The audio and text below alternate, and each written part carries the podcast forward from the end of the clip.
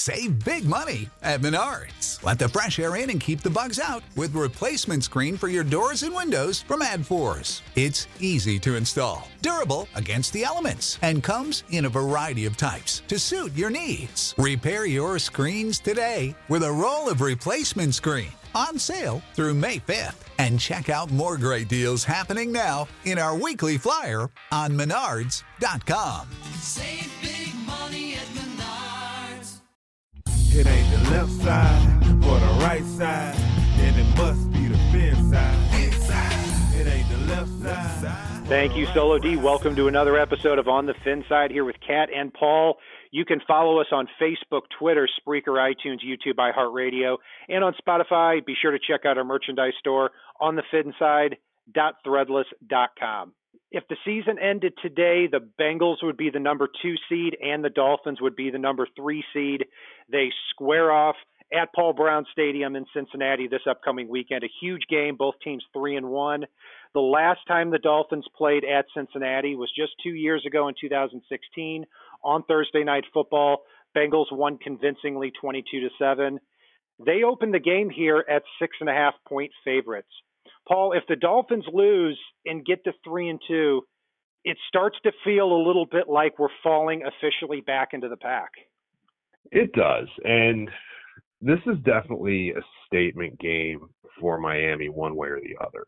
Given what happened last week in New England, it, this is going to be a very good test of whether or not Miami rolls over and, and shows their belly or gets mad and, and comes out all guns blazing. Hopefully, it's the latter. I mean, I, I, I'd love to see Miami come out, really get back to what we saw that was special in the in the fourth quarter of that Oakland game, doing what Kansas City seems to do all game long, and really utilizing the personnel that they have. The good thing here for the Dolphins is, and I know this is different teams, blah blah blah, but really over the course of, of, of history with the Bengals, Miami's owned the series. Yeah, they lost a couple years ago on Thursday Night Football, but I think Miami's somewhere like 16 and six against the Bengals lifetime, including playoffs. So really, when you look at it, they've they've definitely been the Achilles heel for the Bengals, which is a good sign for this weekend coming up. And something has to give. Miami's been terrible on third downs. We we've all seen it. We've all cried in frustration when we see Miami, you know, third and 10, third and 12, throwing a, screen pass somewhere within two yards of the line of scrimmage, either behind or in front of, or running routes well short of the sticks. The Bengals are the worst team in football on third down percentages right now. So something has to give either way. Granted, the Bengals are 32nd without Vontaz Burfict or Vontaze Burfict, but Miami's been terrible on third downs too. Somebody is going to have to change things a little bit here in this game between the two, and that that's going to be huge for the Dolphins or the Bengals as far as how It's the matchup actually- turns out. It's actually Vontaze Burfict, but you don't have to know that because he's going to be suspended in a couple of games anyway, I'm sure. So, but he does have a big, he brings a big bite back to the Bengals defense that really has struggled over the last couple of games. You know, we are talking to Rebecca Toback from the Cincy Jungle on a different cast here, but just to give you some stats, the Bengals in the last two games have let up 67 points to the Panthers and the Falcons. The running backs, Christian McCaffrey and Tevin Coleman, have combined for almost 5.7 yards a carry. Matt Ryan and Cam Newton combined quarterback rating on 63 attempts of around 120 with five touchdowns and no interceptions. So the Dolphins do go into Cincinnati at a time where they have to bounce back. They can potentially put up points, and boy, do they need it. Because I got to tell you, Paul, we do our show usually on Sunday night as far as the recap, and it's kind of that raw emotion. At first, I thought the Dolphins receivers just weren't getting open that day. That's kind of how I how it looked when I was watching the game. I watched the all 22 and it's not that receivers were running wide open in this game, but I put the blame big time on Ryan Tannehill there. He was missing some open receivers. Jakeem Grant and Danny Amendola were open quite frequently throughout the game. Adam Gase said so in the press conference, matched what I saw on, on film there. But Tannehill still overall for the season has a quarterback rating of 106. If he plays well in this game, it could be a very quick bounce back and a huge bounce back. Yeah, there was a lot of confusion in a lot of different areas in this past game. Uh, it was very uncharacteristic of what we've seen of the Dolphins thus far this season. So I'm, I'm willing to give them a one game pass. Every team except the 72 Dolphins does have a tendency to lose a couple of games a year. So I'm willing to give them a little bit of a pass. I mean, we, we were talking off the air about Ja'Wuan James was running into his own offensive lineman and, and you know, eliminating two blockers on a single play periodically. Gesicki, who I know we beat to death in our recap of the game and are both a little over at the moment, was absolutely everything that was advertised before the draft. Unfortunately, in terms of his blocking ability in, the past week's game and really the season as a whole thus far. But he single handedly was responsible for the destruction of the running game at times. So you look at some of the other areas of confusion that the Dolphins had, whether it was in coverage, whether it was at the line of scrimmage, whether it was the defensive tackles freelancing, leading to part of the reason that apparently Jordan Phillips was cut this week, was some of the freelancing, from what I'm hearing, that the defensive tackles were doing outside of the scheme. You know, you, you look at a lot of things. The Dolphins just played like a confused, weird team that just woke up on the wrong side of the bed, ate the wrong kind of Wheaties or, or whatever it was that happened last week. Somebody had a voodoo doll somewhere, or they went to New England and played where New England typically plays well. So uh, I'm going to give them a pass, but they need to show up against the Bengals here.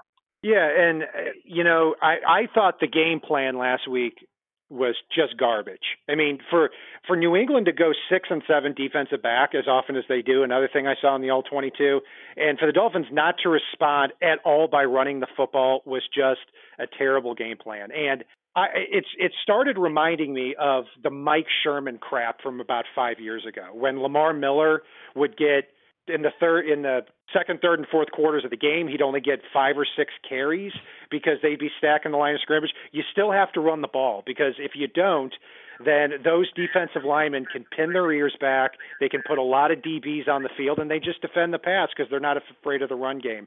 Kenyan Drake, eight carries for six yards in the last two games. A healthy Kenyan Drake. That has to change this week, and I think the Dolphins need to get the ball in the hands of Drake and Gore about 25 to 30 times, if for nothing else, to balance things out.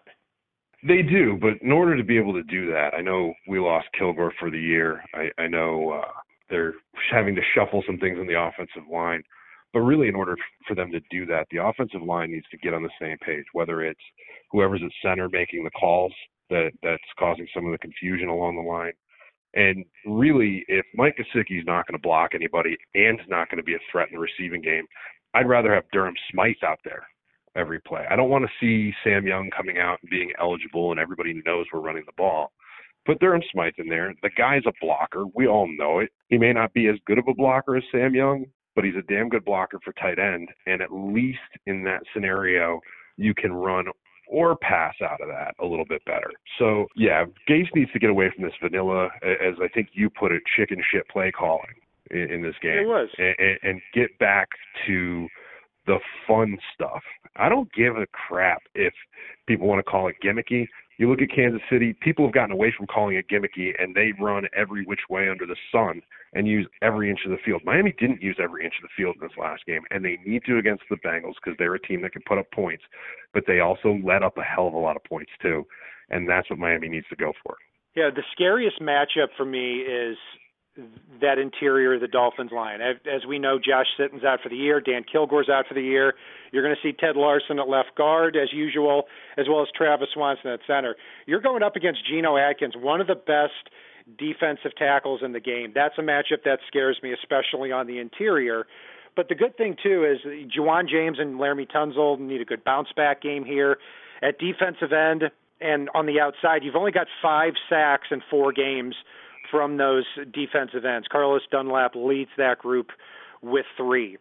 So taking a look at the rest of the matchups too, you know, I- I'm kind of torn defensively for the Dolphins because on one side, like you said, the Bengals have done well on offense this year. They're averaging 31 and a half points a game. Andy Dalton is off to a very good start this year. Tyler Boyd is in the middle of a breakout year. They should get Joe Mixon back at running back. But I actually do like a lot of the matchups here, and here's why. Because if the Dolphins have Xavier Howard shadowing AJ Green, which they should. I'm not saying Xavier's going to win that matchup, but at least you're putting your best guy against their best guy. And then in the slot, you've got Minkah Fitzpatrick, you would hope, going up against Tyler Boyd, who's in the middle of a breakout year in the slot. Then you're covering their two best guys with your two best guys. I think that alleviates the pressure of, of having Bobby McCain out for a couple of weeks. And on the outside, you've got Torry McTyer against John Ross. Both are mistake prone players, but if the Bengals win, I don't want them to win with AJ Green and Tyler Boyd catching easy passes in his own defense. I want them to win with their worst players against our worst players. So, Kat, in terms, uh, I, I want to ask you this real quick. Um, in terms of the cornerback position in the base defense, we all know Bobby McCain's out for a few weeks. He is going to be missed. Now, if you were Matt Burke, would you consider in the base defense with Reshad Jones expected to play in this game, having TJ and Reshad at safety and sliding Minkah to that other cornerback spot opposite Xavier Howard until Bobby McCain is healthy? If it's a four-three-four defense, I think you'd be stupid not to. I mean, you've been a lot more complimentary of Torry McTyer than I've been. I think McTyer is an absolute 100% liability on the outside. I mean, you look at last week against the Patriots. In the third quarter, there were two situations after McCain went down where it was third and 11 or more. McTyer played so far off that the receiver caught the pass, had so much room that it was basically an open field situation. They made McTyer miss worse and they went for another 10 yards after that. I think he's a complete liability. I would actually like to see them in five defensive back looks to put Tankersley out there because he's got to be active with all the injuries. And see what the guy's made out of. If if he falls on his face, that's fine. But I think he has the potential to regain some confidence. But to answer your question, I think it'd be crazy, and if you put four defensive backs in the field, for you to have not have Minkah Fitzpatrick out there. He should be out there in every down, especially with McCain out. Now, one other question I have for you. I know you mentioned Travis Swanson is going to be starting at center, but there is the possibility Miami signed an ex-Jet this week that played pretty well, started 15 games for them last year. Do you think he gets in and, and gets in the mix? What can you tell our listeners about him? Because I know he's not a household name. Wesley Johnson, a fifth round pick in 2014 he's been with the Jets for the last couple of years. PFF had him as one of the lowest rated centers last year when he started 15 games for him. Unfortunately, I say between Travis Swanson and Wesley Johnson, it's which gun do you want to shoot yourself with? I mean, they're not good players. But on the here's the good thing about the offensive line. On the interior, you can do a couple of different things to set up some walls and pass protection. And I think the Dolphins have done a pretty good job of doing that it's better to have those injuries on the interior than it is at the tackle spots where Tannehill can just get blindsided. But the reality is, Paul, between when you lose your starting center and your starting left guard for the year, when you made a point to go fix those two positions, when you lose them for the year four games into the season, you're going to have some struggles on the interior. Well, especially when really your backup center's out as well in in Jake Brendel. Hopefully they'll be able to get Brendel back around week eight, week nine. I, I just like you said in our, our our recap show, I think we should throw a party when Jake Brendel comes oh, back oh, gosh, because yeah. he he was arguably, uh, depending on who you talk to, better than Mike Pouncey last year, and you know you either thought he was or you just are a Mike Pouncey homer, but regardless, he, he was better than Mike Pouncey last year when he came in. He was better than Mike Pouncey the year before when he got on the field. So really, it, it's at least it's still an improvement over last year to have him come in. And it's not like Kilgore was a world beater. Brendel could easily come in and seize the starting spot from Kilgore when he's back in a few weeks, but I know we'll touch on that later on. Yeah, and we're a couple weeks away from that, but Brendel, it's a smaller sample size. I think he played the equivalent of two and a half games over those two years, and he did well when he was out there. I mean, how he would do in a 16 game season, I'm not sure. I think he looks every bit the part, so I'm looking forward to seeing that and, getting some some help when that happens because there is nobody out there on the interior. Anyway, we've gotten off the rails just a little bit. Something else for our listeners to know too, and on the injury front, tight end Tyler Eifert, who is having a really good season for the Bengals. out for the year again. I, heard a quote from a podcast. Uh, I can't remember who it was. Is that Tyler Eifert is made out of Chad Pennington's knees? I think that's exactly accurate. They'll also be without center Billy Price, their first round pick. They'll slide Alex Redmond from right guard to center.